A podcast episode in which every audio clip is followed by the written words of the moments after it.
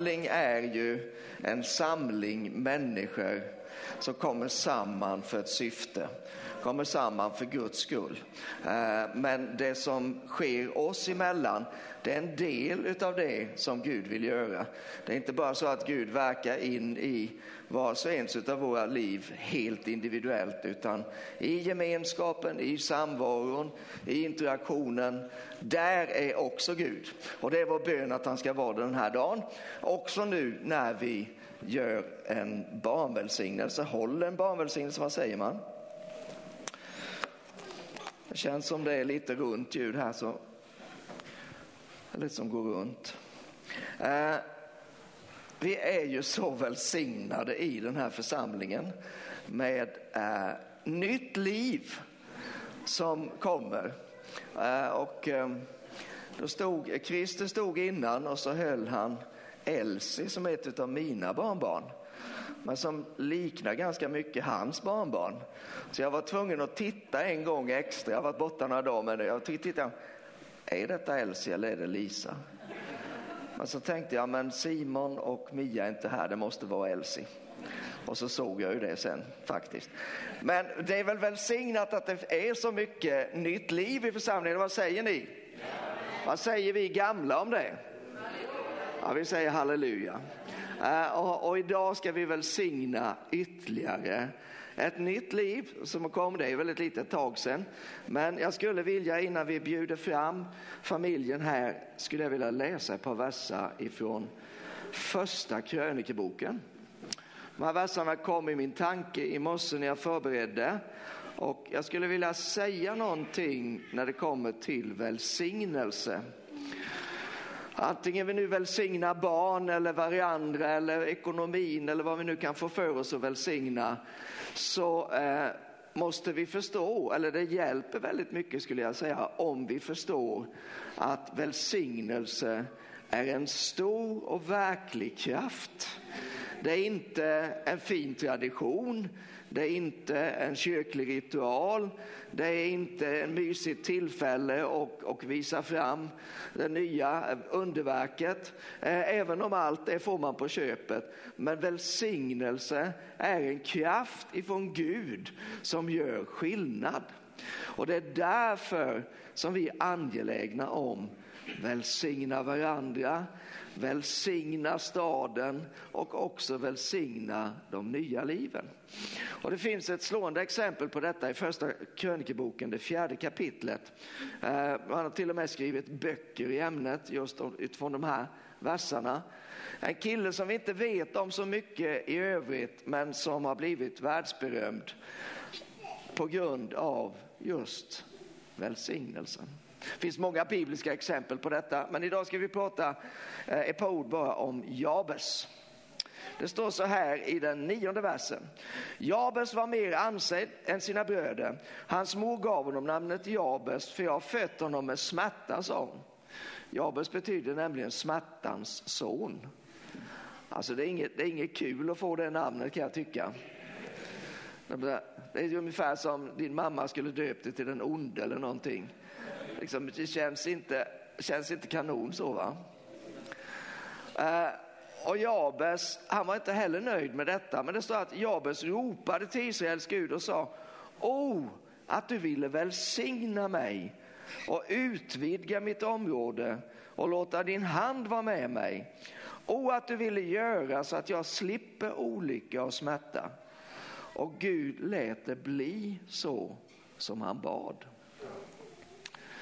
Det var ju en ganska egoistisk bön kan man tycka. Det var liksom inget tänk på min mamma som hade så ont när hon födde mig eller välsigna mina föräldrar för det har du ju sagt att jag ska hedra dem eller, eller ta hand om mina syskon.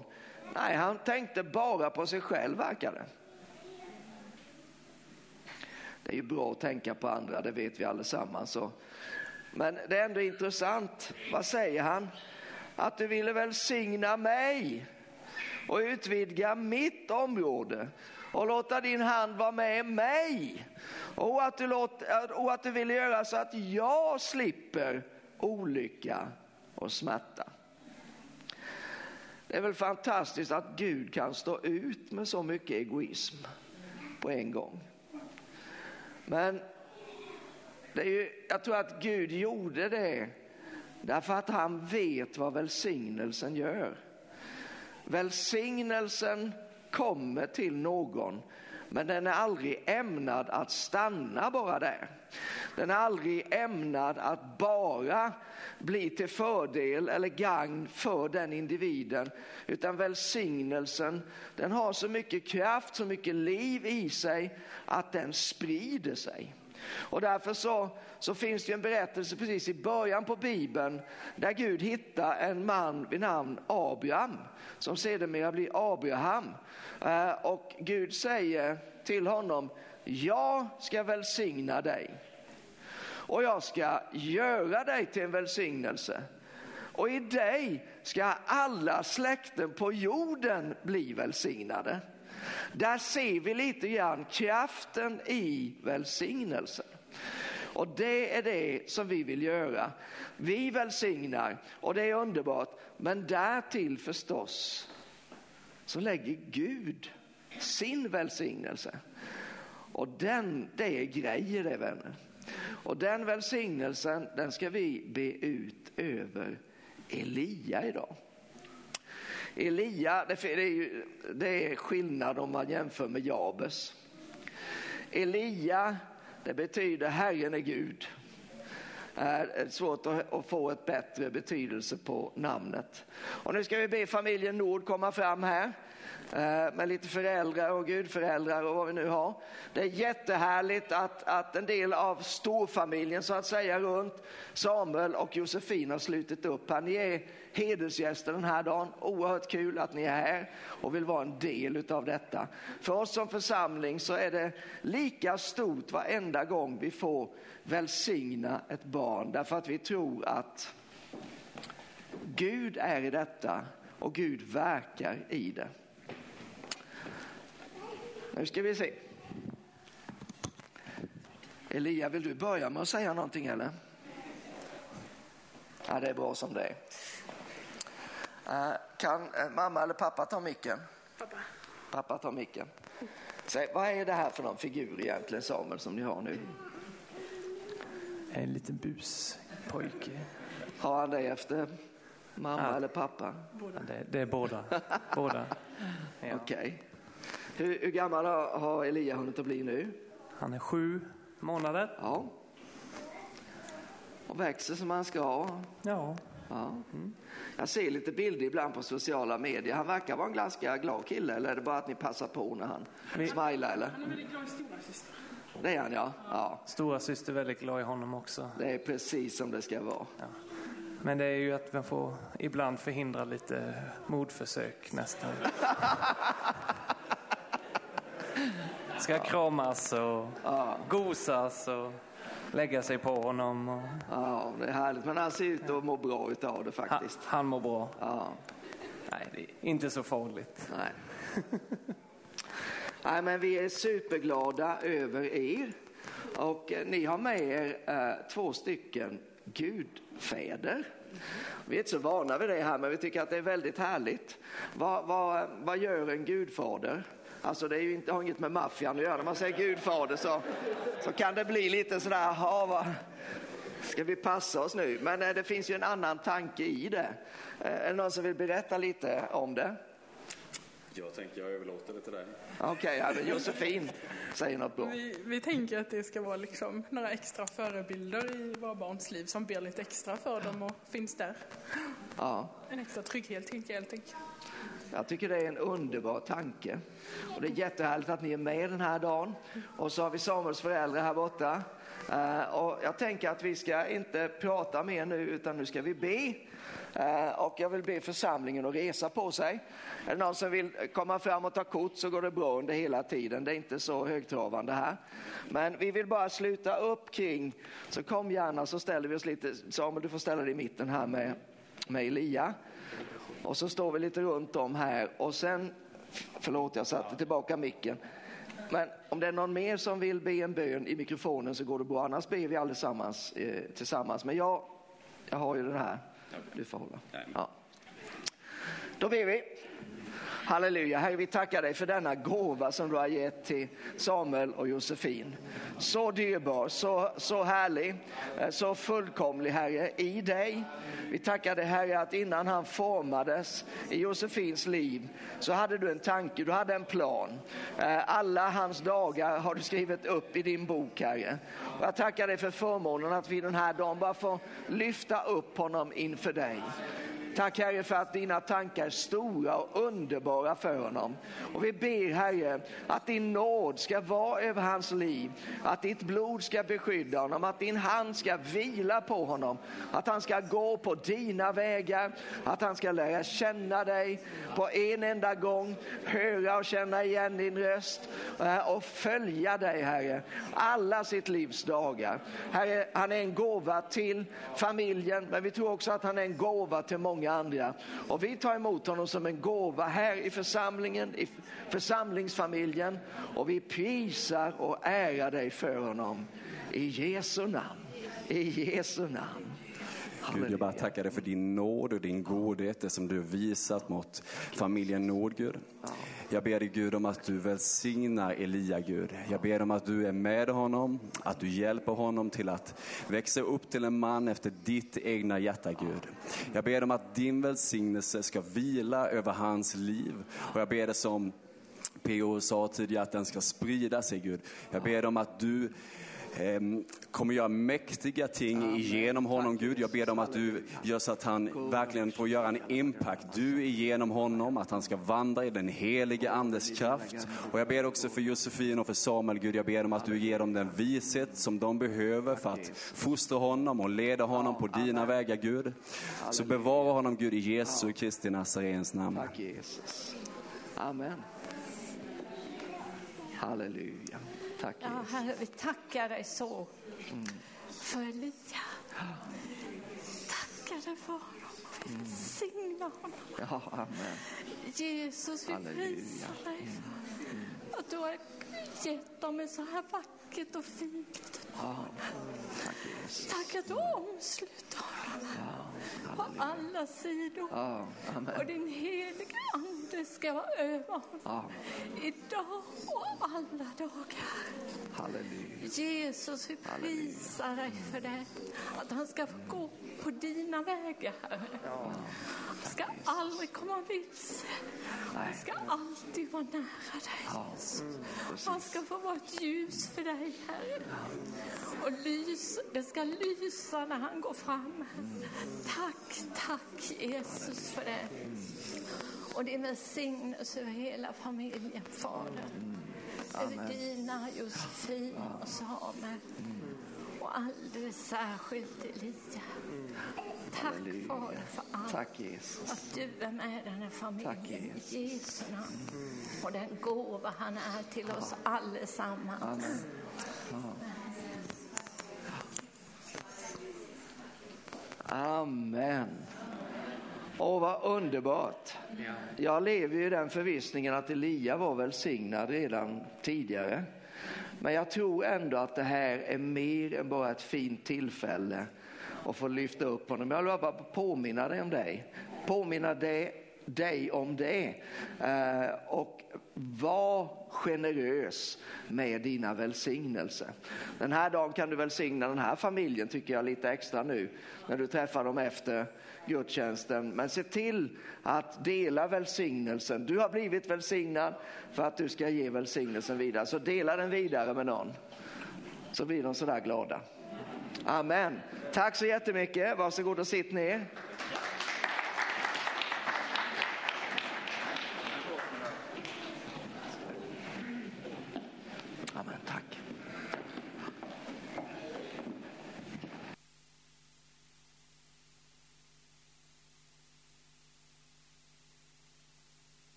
härligt.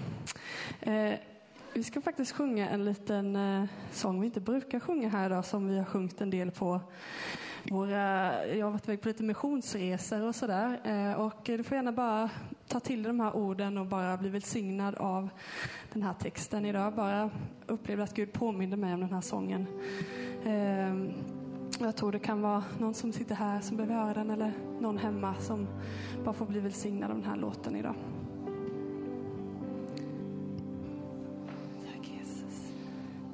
Jag ser hur du ensam och modlös satt dig ner i en kamp du inte orkar kämpa med.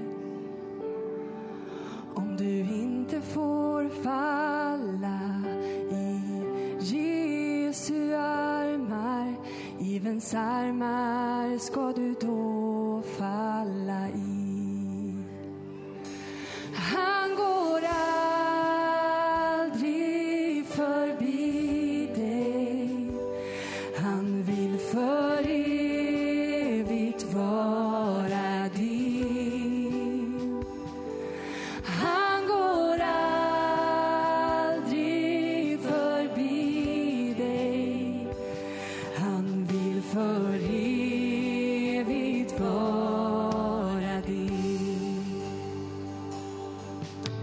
Din väg har känts lång och i stormarnas land.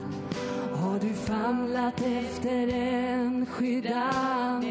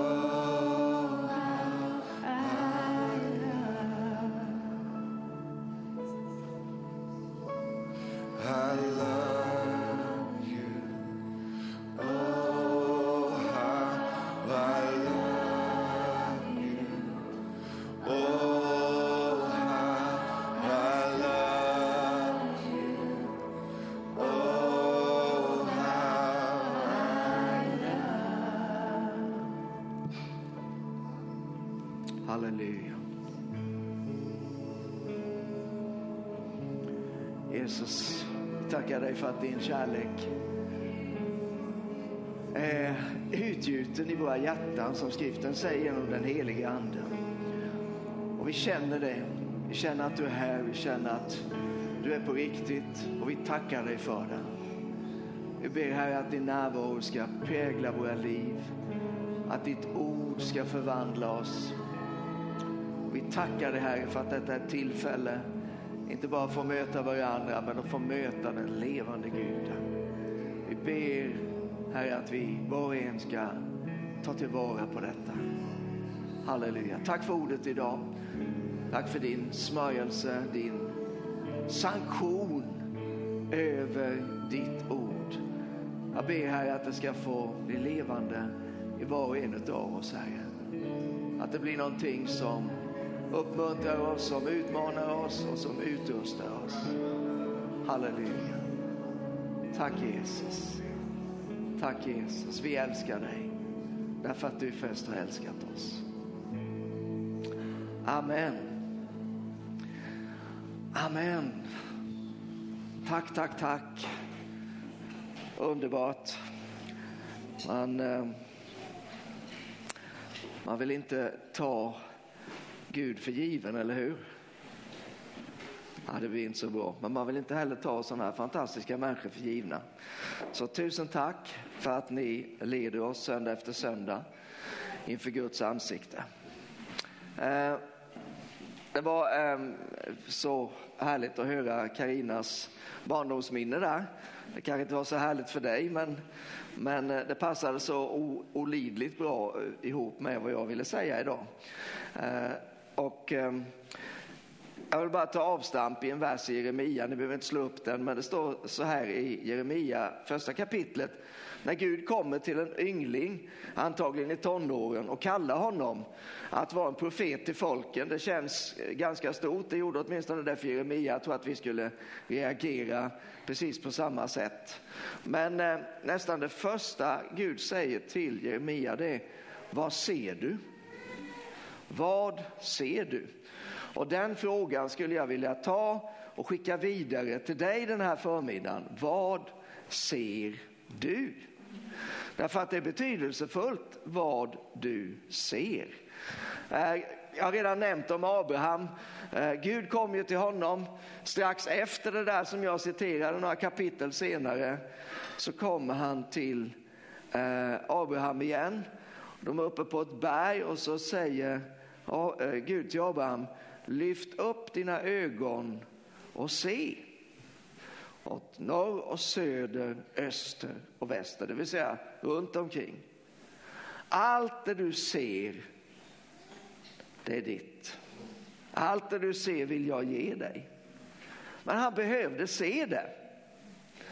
Nu är det ju ganska mycket som vi ser, så det gäller ju då förstås att se rätt saker. Det gäller att fästa sin blick på den där glödlampan hemma hos Rosalie. Eh, det, det, finns, jag tror det fortfarande finns, nu är ju inte jag, jag är ingen datanörd precis, men jag lärde mig när datorn var yngre än vad den är nu. Ehm, när den tog, jag kommer ihåg jag var, när jag pluggade musik i Stockholm på 80-talet så gick vi en dag till elektronmusikstudion, tror jag det hette. Eh, och eh, där hade de en dator. Så de sa, nu ska vi gå in till datorn. Och så öppnade de upp ett, en dörr och så var det ett stort rum där och så var det ett schabrak som, ja, som typ hela denna salen, inte lika högt men ungefär lika stort som denna delen av salen här. Det var datorn. Och det enda den kunde göra det var ju att göra lite läten i princip. För det var ju elektronmusik. Alltså den här kan ju göra mycket mer.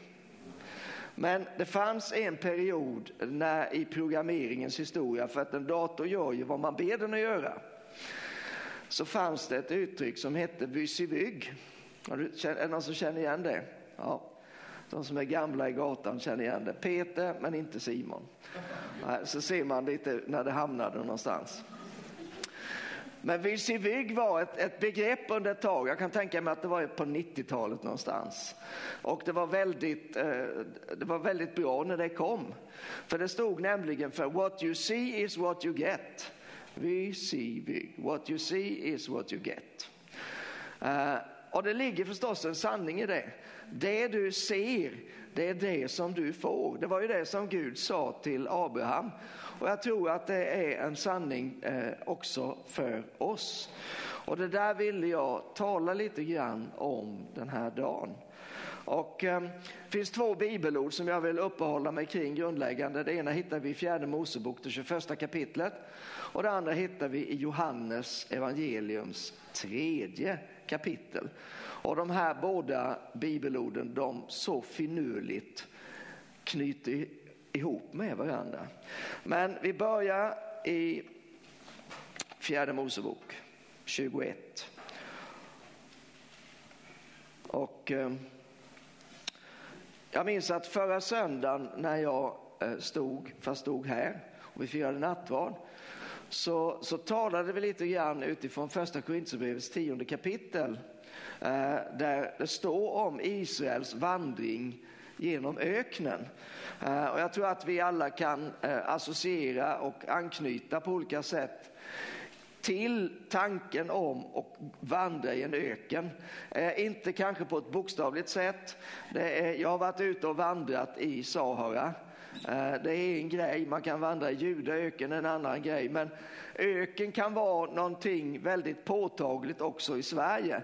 Därför att det handlar inte om en, en en biologisk biotop utan det handlar om ett tillstånd där det bara är kajt, där det är torrt, där det man knappt känner som man har det man behöver för dagen eh, och man vet inte när tar det här slut.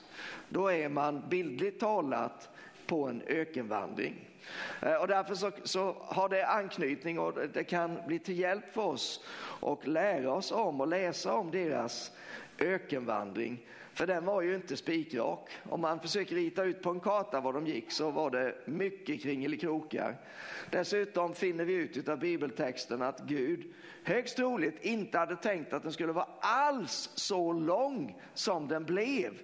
Men på grund av olika orsaker som Israels barn, Israels folk ställde till så blev det mycket längre. Och jag tror att en bärande anledning till detta det var just att de såg på fel saker. De hade sett i, och nu, jag vet inte hur bevandrad du är i Bibeln, men det är en av de stora berättelserna i det gamla testamentet. Hur Guds folk, Abrahams ättlingar, han som sa att hela världen skulle bli välsignad genom Abrahams ättlingar. De hamnar i ett land där de egentligen inte var ämnade att vara och de blir på sikt förslavade. Men så kommer Gud och kliver in i situationen därför att de har gjort det enda de kunde göra. De har ropat till Gud. Och när de ropade till Gud så börjar Gud att sätta en räddningsaktion i verket. Och han skickar dit en man som heter Mose som var uppväxt i Egypten men som hade fått fly därför att han hade gjort en riktig tavla. Och då talar vi inte om ett konstverk, han hade slagit ihjäl en människa. Eh, så att han hade varit tvungen att fly, han hade tillbringat 40 år i öknen. Det är lite tragiskt att han fick tillbringa 40 år till typ sen i öknen. Men det kan vi ta en annan gång. Men han, han kunde ju åtminstone vägen då. Han visste hur man lever i öknen. Men han kommer dit och så säger han till härskaren, farao i Egypten, han säger jag har ett ord från Gud till dig. Släpp mitt folk så de får hålla gudstjänst åt mig.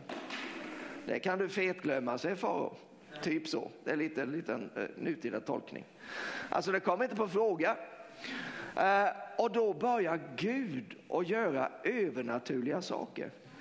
Och Guds folk, ja men de ser ju alltihop detta. De ser hur Gud uh, gör Nilen Nilens vatten till blod. De ser hur gräshoppor invaderar hela Egypten utom där de bor. De ser, höll jag på att säga mörkret, men då ser man ju ingenting för det var så mörkt så att de var tvungna att triva sig fram. De ser alla de här fantastiska miraklerna som sker. Eh, de är inte bra för egyptierna men de är ju guld förstås för Guds folk. Och så får de till slut bara ge, ge denne farao upp och säga bara gå på en enda gång. Vänta liksom inte på grönt ljus, bara gå. Och så går de och så går de några dagar och så kommer de till Röda havet och då har ju eh, då har ju farao ångrat sig. Han skickar armén efter dem. Men de får se hur Gud delar på vattnet. Har du sett det någon gång?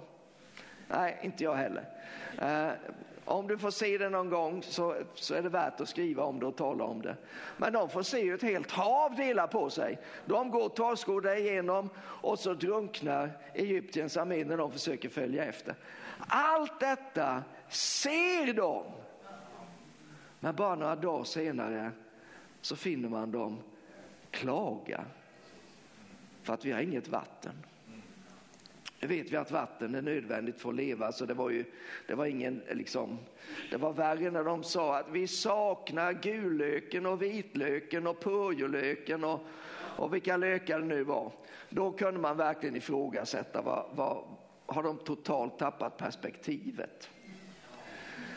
Men innan vi pekar finger på dem så kan vi ska ta den här fingern och kröka den mot oss själva. Därför att hur lätt är det inte att vi tappar blicken på det som vi egentligen borde hålla blicken på. Eh, här finns en berättelse under den här ökenvandringen. Eh, och eh, vi ska läsa de här verserna ifrån 21 kapitlet i fjärde Moseboken, början från vers 4. De bröt upp från berget Hor och tog vägen mot Röda havet för att gå omkring Edoms land. Men under vägen blev folket otåligt. Det är ganska, det är ganska milt uttryckt i den svenska översättningen. Eh, det är betydligt starkare uttryck, alltså det var de lackade ur, typ, det är det det betyder, ordentligt. Och folket talade mot Gud och mot Mose och sa varför har ni fört oss upp ur Egypten så vi måste dö i öknen? Här finns ju varken bröd eller vatten och vår själ avskyr den eländiga mat vi får. Då kan man lägga märke till att de faktiskt fick mat och att de inte saknade vatten särskilt länge för då hade de inte levt en enda en av dem. Men de fick Gud lät det regna manna, du har säkert hört det uttrycket. Det var någonting som kom ner från himlen och som fanns färskt på marken varje morgon. Man samlade upp det och man malde det och utav det kunde man göra bröd. Så det var inte sant, de hade både bröd och vatten men de var bara, vi är bara urless på detta, vi avskyr denna eländiga mat vi får. Är det inte lite likt oss människor? Vi vill ha någonting nytt, vi vill ha någonting annat. Vi glömmer bort det fantastiska som vi har och så fokuserar vi på någonting som vi tycker att vi kanske inte har och så är allt annat värdelöst. Och hur fort går inte det? I mitt liv kan det gå på, på en kafferast. För någon kommer och säger någonting och säger nu gick solen ner. Fast det gjorde den egentligen inte. Det var bara att jag tappade fokus eller perspektiv eller glömde bort vad jag egentligen skulle ha för ögonen.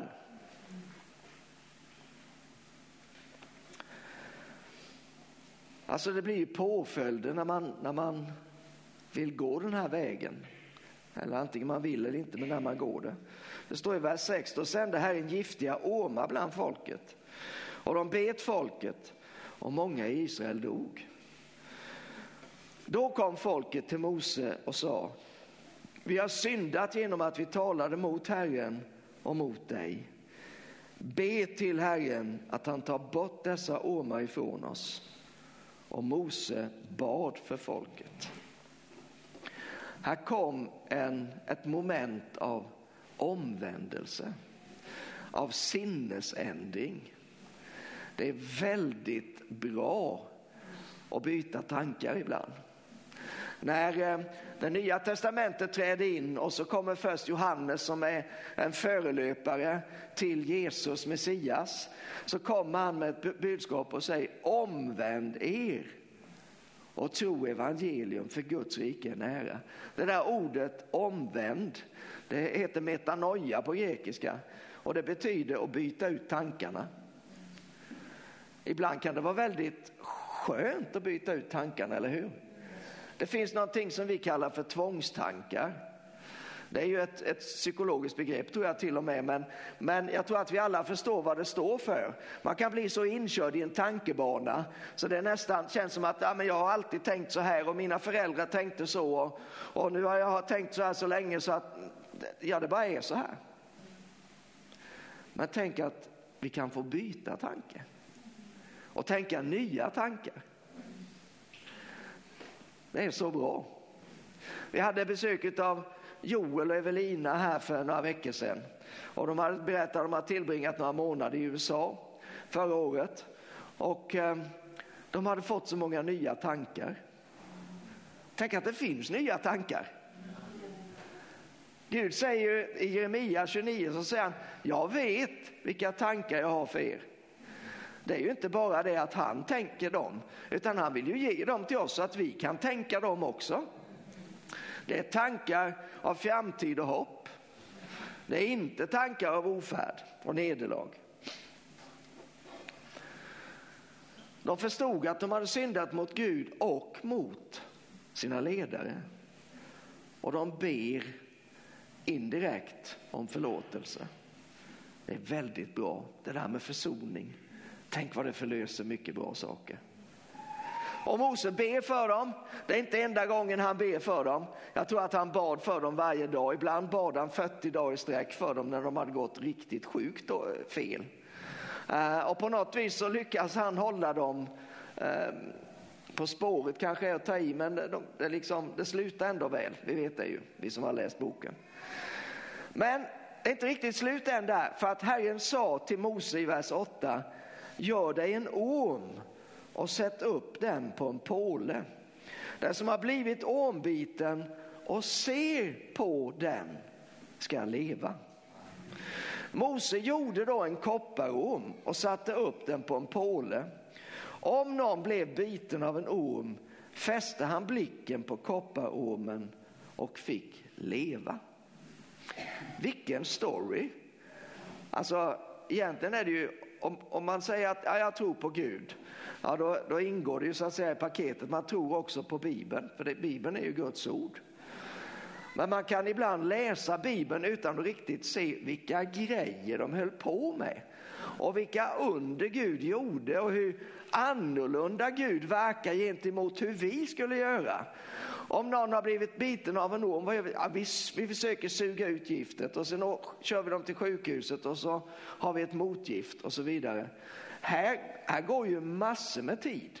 Först ber Mose. Det första han gör är inte att ta två Ipren och två Alvedon och ringa 1177. Utan först ber han till Gud. Och då säger Gud, ja nu får du skynda dig lite Mose för de dör som flugor här i öknen. Ja, då säger man, gör dig en orm. Gör dig en, alltså det är ju inget som man snor ihop på fem minuter heller tror jag. Och så ska du hänga upp den på en påle. Och sen, de som ser på den ormen på pålen, de ska leva.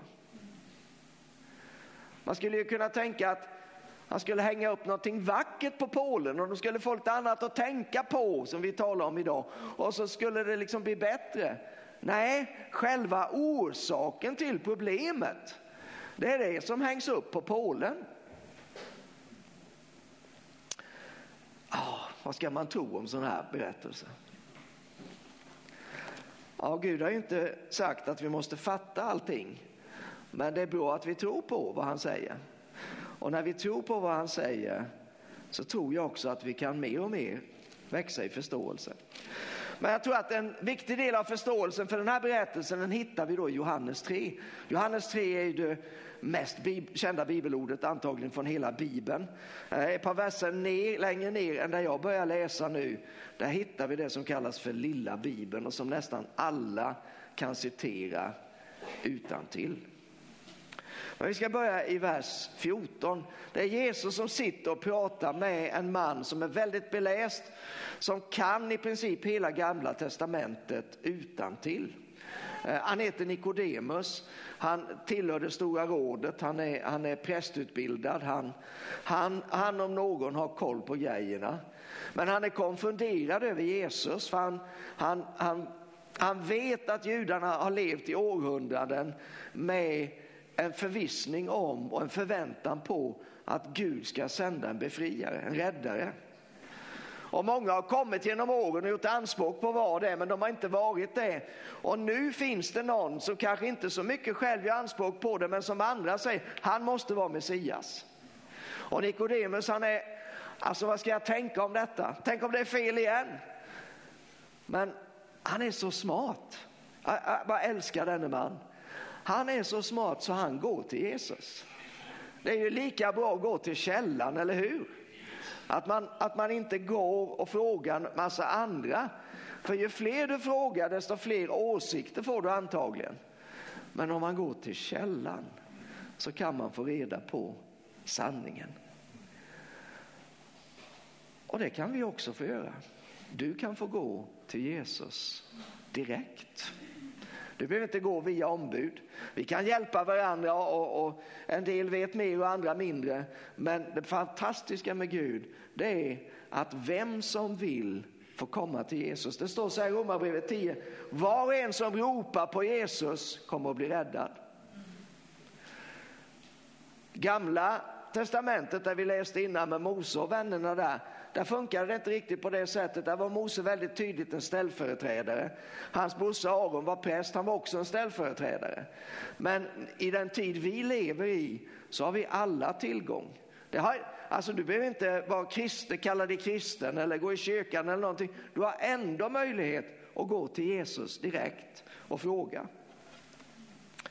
Så han gör det. Men han tycker att Jesus pratar lite för djupt. Har, du varit med om det att någon pratar och så känner du, oh nu blir det djupt, nu hänger jag inte riktigt med. Ja, så kan det vara ibland. Men eh, han gick inte därifrån i alla fall. Och här kommer vi in i detta samtal. Jag ska inte eh, liksom, ta varje sidospår här, förlåt mig. I, som, I vers 14 i Johannes 3 står så här. Så som Mose upphöjde ormen i öknen så måste människosonen bli upphöjd. För att var och en som tror på honom ska ha evigt liv. Så älskade Gud världen att han utgav sin enfödde son för att var och en som tror på honom inte ska gå förlorad utan ha evigt liv. Gud har inte sänt sin son till världen för att döma världen utan för att världen ska bli frälst genom honom. Den som tror på honom blir inte dömd, men den som inte tror är redan dömd eftersom han inte tror på Guds enfödde sons namn.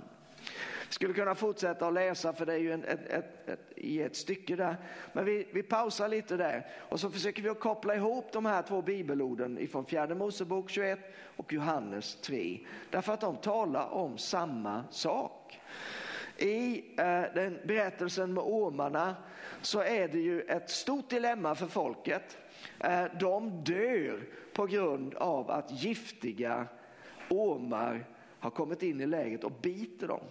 Eh, och man kan, alltså, folket vid den här tiden tror man var runt två miljoner.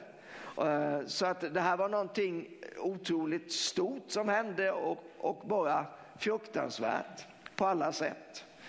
Men Gud hade en lösning. Men lösningen var så oortodox, alltså så otippad. Så att många tänkte säkert, vad håller Mose på Vad gör han nu? Håller han på och smider nu? Vi behöver hjälp, hallå, vi behöver hjälp. Och Mose ligger och smider en orm. Och så hänger han upp den på en påle och så säger han, nu har vi lösningen. Ja, tjena. Det känns inte som någon vidare praktisk lösning det här. Fast Moses sa, det enda ni behöver göra det är att lyfta blicken och se på den här ormen.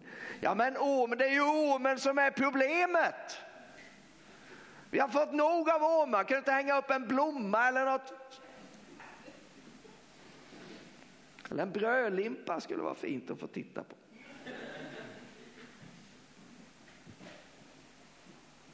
Och det som händer då, om vi försöker bena ut lite grann, vad är det som händer?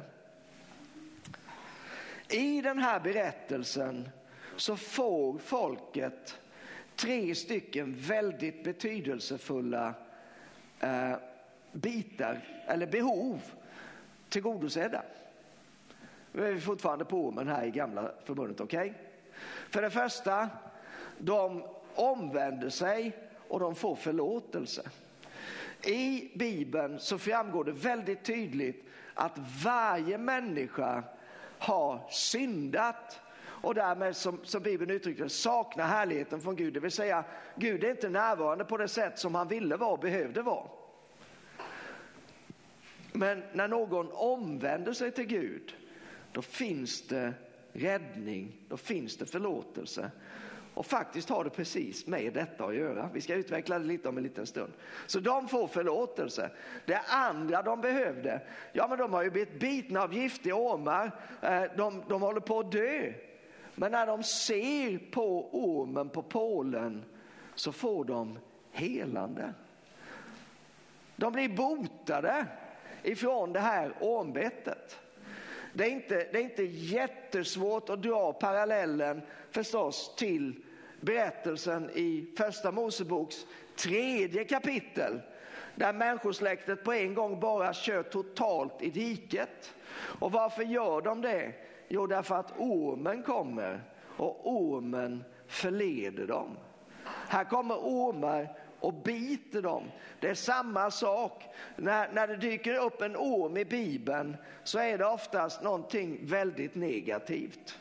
När det dyker upp en orm i naturen är det en annan grej. En del har ju tag, liksom, tagit ut det här och tänker att ormar det är lika med djävulen och så skjuter de och slår ihjäl och, och alla ormar som de ser. Jag tror att det är lite feltolkning, eh, men det, det var jag. Eh, men eh, emellertid så, eh, så kan man se här att i denna aktuella situationen så får de läkedom. De blir botade. Gud, genom att de ser upp på den här ormen på Polen så upphäver Gud giftets verkan i deras kroppar och de får läkedom. Det tredje som händer och som är ytterst relevant också för oss människor det är att de blir fria från ormarna. Ormarna försvinner för att om ormarna hade varit kvar då hade de ju fortsatt att behöva eh, eh, hjälpen då. Då hade man fortsatt att dö alternativt. Så där finns också en befrielse i detta skeende. Så förlåtelse, helande och befrielse kommer de till del på grund av denna orm på pålen. Så för dem är ju ormen någonting väldigt underbart. Och det fattar de ju efteråt. De fattar det lite för mycket kan man säga. För de gör ju den här ormen på Polen till en avgud som de har med sig hundratals år senare, eller jag kan inte hundratals, men många, många år senare. Och de har gett honom ett namn, Nihustan kallar de han. Och så satte de upp den och sa tack och lov för Nihustan. Och ibland kan det vara en hårfin skillnad det där. Men det var ju egentligen inte Nihustan i sig som botade dem, utan det var ju en bild på en andlig verklighet, en bild på en andlig princip som skulle då gå i fullbordan genom Jesus Kristus. Och Jesus pekar tillbaka på det och säger människor behöver bli födda på nytt, människor behöver bli räddade. Människor behöver hitta tillbaka till Gud. Men för att det ska kunna ske så måste människosonen hängas upp på en påle. Och så måste människor sätta sin tro till vem han är och vad han står för. Och på det sättet så kan de få nytt liv. Och där stoppar Jesus in denna bibelvers som eh, är broderad på miljontals tavlor tror jag eh, och tryckt och, och citerad. Och, ja. Så älskade Gud världen att han utgav sin enfödde son för att var och en som tror på honom inte ska gå förlorad utan ha evigt liv. Så det är samma princip som kommer till uttryck. Men Jesus var ju en sak, men ormen det var ju det, det onda. Jesus det förknippar vi med godhet. Men vi vet att Bibeln också lär oss att Jesus han blev gjord till synd. Han hade ingen egen synd, han hade inget i sig själv som skilde honom från Gud. Men istället tog han på sig vår synd. Och så därmed så fick han också vårt straff, vilket var att bli upphängd på ett kors och dö.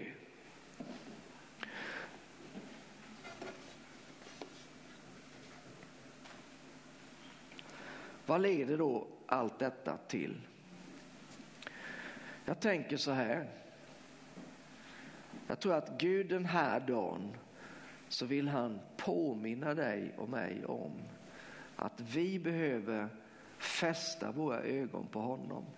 Kanske är du här idag som aldrig har gjort det eller du lyssnar någonstans ifrån. Men då ska du veta att Jesus, han är verklig. Det han har gjort på korset, att han blir upphängd där, spikad fast på ett kors, det är giltigt i din situation.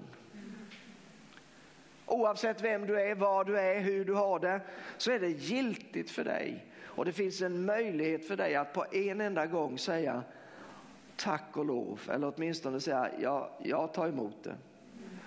För det är nämligen allt vad vi kan göra. Vi, vi har så många gånger gått vilse och tänkt att vi måste bli bättre, vi måste göra goda gärningar, vi måste ändra på oss. Ja, visst det är jättebra med omvändelse och så, men egentligen är vi så inkapabla till att förbättra oss själva, i synnerhet om vi tänker på till vilken grad det krävs för att vi ska nå Gud. Då är det fullständigt omöjligt. Däremot har Gud gett oss en helt annan väg där det inte beror på oss själva utan där vi istället bara i tacksamhet får ta emot och ta till oss det som han redan har gjort.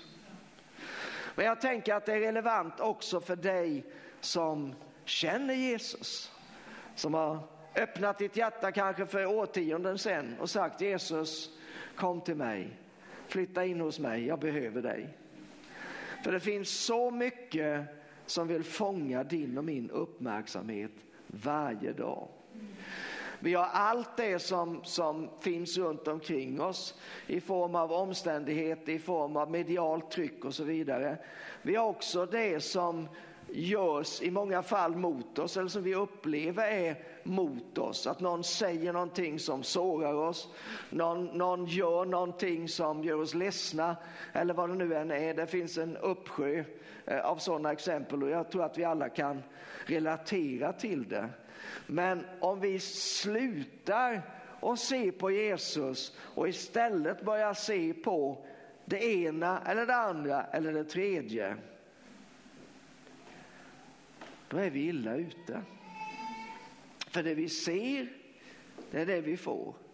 Vi ser bygg. Och vi vill ju egentligen inte ha det jobbiga. Vi vill inte ha det som gör oss ledsna. Vi vill inte ha det som för in mörker i våra liv. Vi vill inte, om, om det vore så att, eh, ett, ett praktiskt exempel. Om du vet med dig att om du tittar på en skräckfilm så kommer du att drömma mardrömmar. Då är det ett praktiskt exempel just på detta. Du ser på någonting och det du ser på det följer med dig och sen är du påverkad av detta. Eller du, det har, har ju inte bara med synen att göra som du förstår utan det kan också eh, appliceras på andra områden. Du hör någon säga någonting och de där orden bara klistrar fast sig. Och du kan inte sluta att tänka på dem och det var inga bra ord och du liksom, oh, jag känner mig bara så betryckt av det där som jag hörde. Det är då det är så viktigt att veta var ska min blick vara någonstans? Vad ska jag rikta min uppmärksamhet till? Nu är jag glad att jag har ett väldigt entydigt svar den här förmiddagen. Vi ska gå fram till Hebreerbrevets tolfte kapitlet.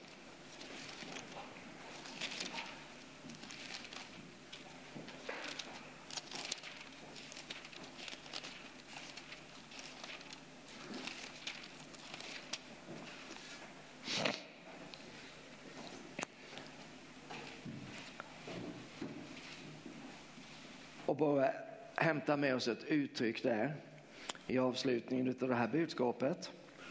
I det tolfte kapitlet i Hebreerbrevet så kan man läsa så här i den andra versen. Låt oss ha blicken fäst på Jesus, trons upphovsman och fullkomnare.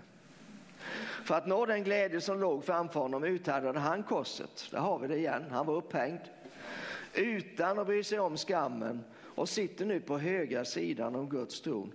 Tänk på honom, eller som det står i förra versen, se på honom, fäst blicken på honom som fick utstå som fiendskap från syndare så att ni inte tröttnar och tappar modet. Vi lever i en tid kan jag tycka där det är väldigt nära till hans att tröttna och tappa modet. Men det finns en medicin, det finns ett botemedel. Precis som Gud erbjöd i öknen för tusentals år sedan så erbjuder han idag ett botemedel. Vi behöver fästa blicken på Jesus.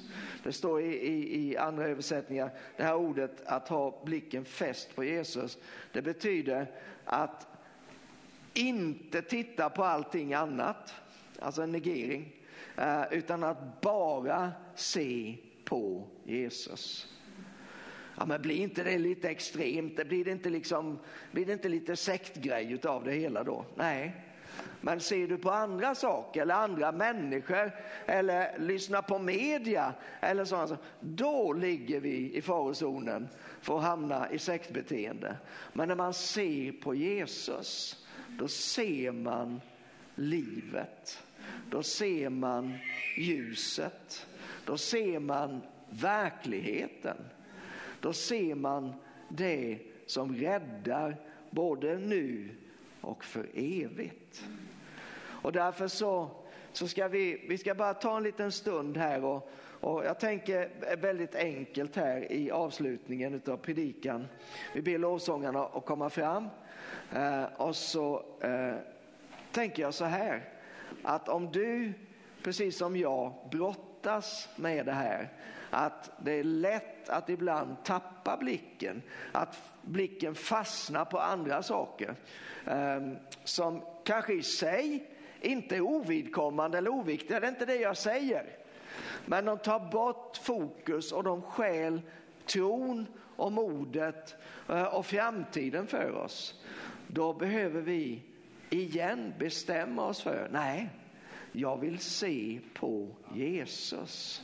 Jag vill ha min blick fäst på honom. För att om jag gör det, om jag fäster blicken på honom, då är jag inte lika påverkad. Det, det, det fortsätter att stimma för fullt runt omkring mig. Men om jag är fokuserad på honom så blir jag inte lika distraherad utav allt som är runt omkring mig.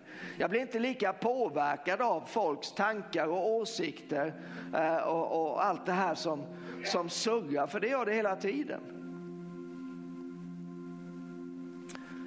Jag menar, det, det finns, finns människor som, som lägger många timmar på att titta på Mello. Och nu om du har gjort det så behöver du inte sitta här och skämmas för du är inte ensam. Fast jag har inte gjort det. Men jag vet vem som vann dock. Det, för det hörde jag igår kväll. Men som tycker Ja, men jag tycker han, pastor Svensson, det är hemskt vad länge han predikar. Han håller ju på nästan en timme. Jag har inte gjort idag. Nu idag har jag varit fin människa. Ja, men då är ju detta i all sin, i all sin obarmhärtighet så är det ändå en slags mätare. Säg inte att det är den enda mätaren, absolut inte. Men det är så lätt hänt att vi liksom vi ger massor med uppmärksamhet utan att vi ens tänker på det. Det kan vara telefonen eller något socialt media, det kan vara eh, någonting helt annat då. Va? Eh, vi var i Norrland för ett par veckor sedan och, och alla är ute med sin skoter. Dagarna i ända, det är otroligt. Det var väldigt roligt är det, men, så att man kan ha en viss medkänsla med dem. Men nej, det är lite för vackert väder idag, jag tror inte jag går till kyrkan. Och det behöver inte ha med kyrkan att göra, men jag, jag tror att du fattar principen. va? Och då behöver vi bara, vad säger man, rekalibrera. Då behöver vi bara, just det, det är ju Jesus som är det viktigaste. Och då tänker jag att den här förmiddagen, det kan vara ett, ett tillfälle för oss att bara, okej, okay, nu sätter jag tillbaka blicken på Jesus. Han som vi läste här, han är både den första och den sista i tron. Det vill säga, det börjar med honom och det slutar med honom. Och om det både börjar och slutar, gissa vad som är på mitten då? Ja, det är inte Mello och inget annat heller, utan då är det Jesus hela vägen. va? Uh, och därför så, uh, så ska vi bara, vi, vi, är rätt så stilla redan tror jag, men vi ska, vi ska inte ruscha på det här momentet. Jag vill att vi allesammans står upp. Ska vi be tillsammans och så vill jag bjuda in och jag tänker att om du känner att ja, men det, här, det här var relevant för mig. Uh, för det är relevant för mig. Jag har predikat för mig själv nu så det dånar om det den här förmiddagen ifall du undrar. Uh, då ska vi bara samlas här framme i kyrkan. Och så ska vi bara bestämma oss för. Och får vi göra var och en för sig själv. För jag kan ju inte bestämma åt dig och du inte åt mig. Ja, men nu, nu sätter jag blicken på Jesus en gång till. Och då tror jag att det är ganska mycket som kommer att bli annorlunda. För en del så kanske detta är fullständigt onödigt. Ja, men jag är så fokuserad på Jesus som det bara går. Och då är det underbart. Men då får du ha nåd med alla oss andra som ibland brottas med detta. Och ändå bara ge det här tillfället. Men Herre, just nu så vill jag be för oss var och en. Jag tackar dig Herre för att även när vi tittar åt andra håll och, och när vi börjar ösa vatten från andra källor och när vi glömmer bort vem du är och vad du har gjort och hur fantastiskt du vill vara med oss i vardagen och, och hur du har allt vad vi behöver Herre. Då tackar jag dig för du går inte undan utan du står ändå kvar där. Och så bara kallar du med din milda röst här och idag hoppas jag att vi allesammans har, har hört lite av den rösten så att vi kan komma tillbaka Herre. Att vi kan återigen fokusera på dig, att vi kan se dig och se bort, därmed se bort ifrån annat Herre. Jag ber för oss var och en. Jag ber för de som sitter hemma och är med på gudstjänsten och för oss som är samlade i kyrkan. Herre, att vi allesammans ska få hitta tillbaka till det enfaldiga, enfaldig som i enkla livet. Där vi följer lammet varhelst det går. Herre, vi läser i Bibeln om Mosa. han liksom såg den osynliga och därför så höll han ut. Trots att det var tuffa tider i åratal för honom, i årtionden, så höll han ut därför att han hade blicken fäst på dig. Och vi tackar dig Herre för att du själv, som Jesaja 53 säger, du hade din blick fäst på lönen. Du såg förbi korset. Du såg på lönen här och därför så utstod du korsets lidande för vår skull. Och därför är du värd att se på idag. Du som dog för oss, du som uppstod för oss. Tack att vi kan få se dig och hålla blicken fäst på dig den här dagen. Vi prisar dig för det. Amen.